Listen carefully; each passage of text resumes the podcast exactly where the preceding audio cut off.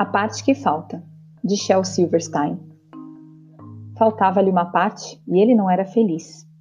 Então partiu em busca de encontrar a outra parte. Enquanto rolava, cantava essa canção.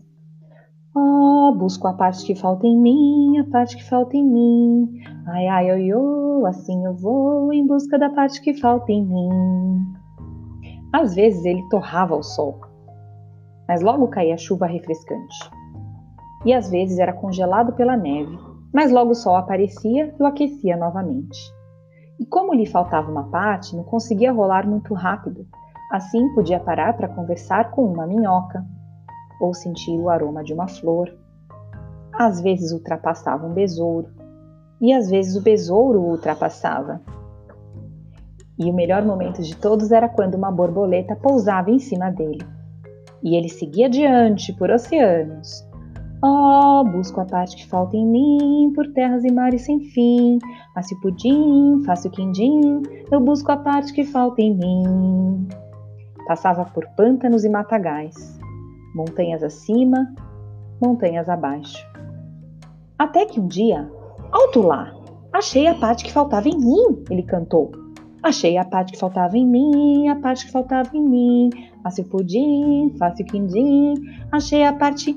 Epa! Peraí, disse a parte. Antes que você asse pudim ou faça quindim, eu não sou a parte que te falta. Eu não sou parte de ninguém. Sou parte completa. E ainda que eu fosse a parte que falta em alguém, eu não acho que seria a sua. Ah, exclamou com tristeza. Me desculpe por tê-la incomodado. E continuou a rolar. Achou uma outra parte.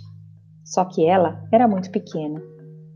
Achou uma outra parte que era muito grande e uma outra que era pontuda demais, e uma outra quadrada demais.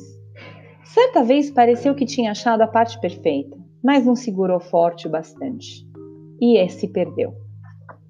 Na vez seguinte, segurou com força demais e a quebrou. E assim ele continuou a rolar e rolar, vivendo aventuras, caindo em buracos, trombando contra paredes de pedra, então, um dia achou uma parte que parecia perfeita. Oi, disse. Oi, disse a parte. Você é parte de alguém? Não que eu saiba, ela respondeu. Bem, talvez você queira ser parte de si mesma, certo? Posso ser de alguém e ao mesmo tempo ser de mim mesma. Bem, talvez não queira ser minha. Talvez eu queira. Talvez não dê encaixe. Bem. E aí eles tentaram encaixar. Encaixou, encaixou com perfeição, finalmente!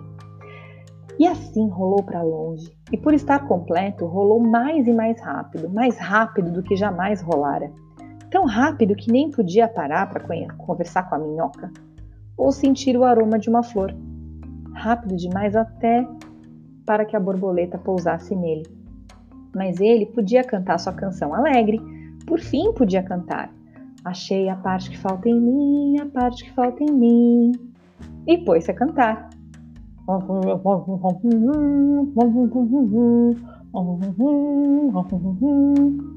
Meu Deus!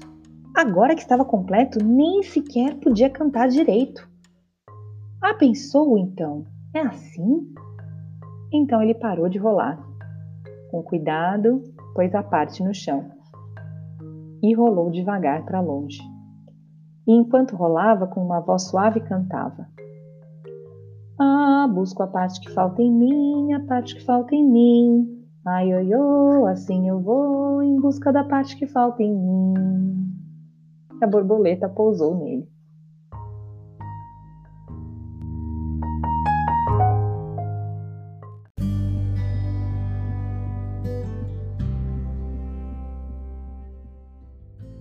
E essa foi uma história que entrou por uma porta e saiu pela outra, e quem quiser que conte outra.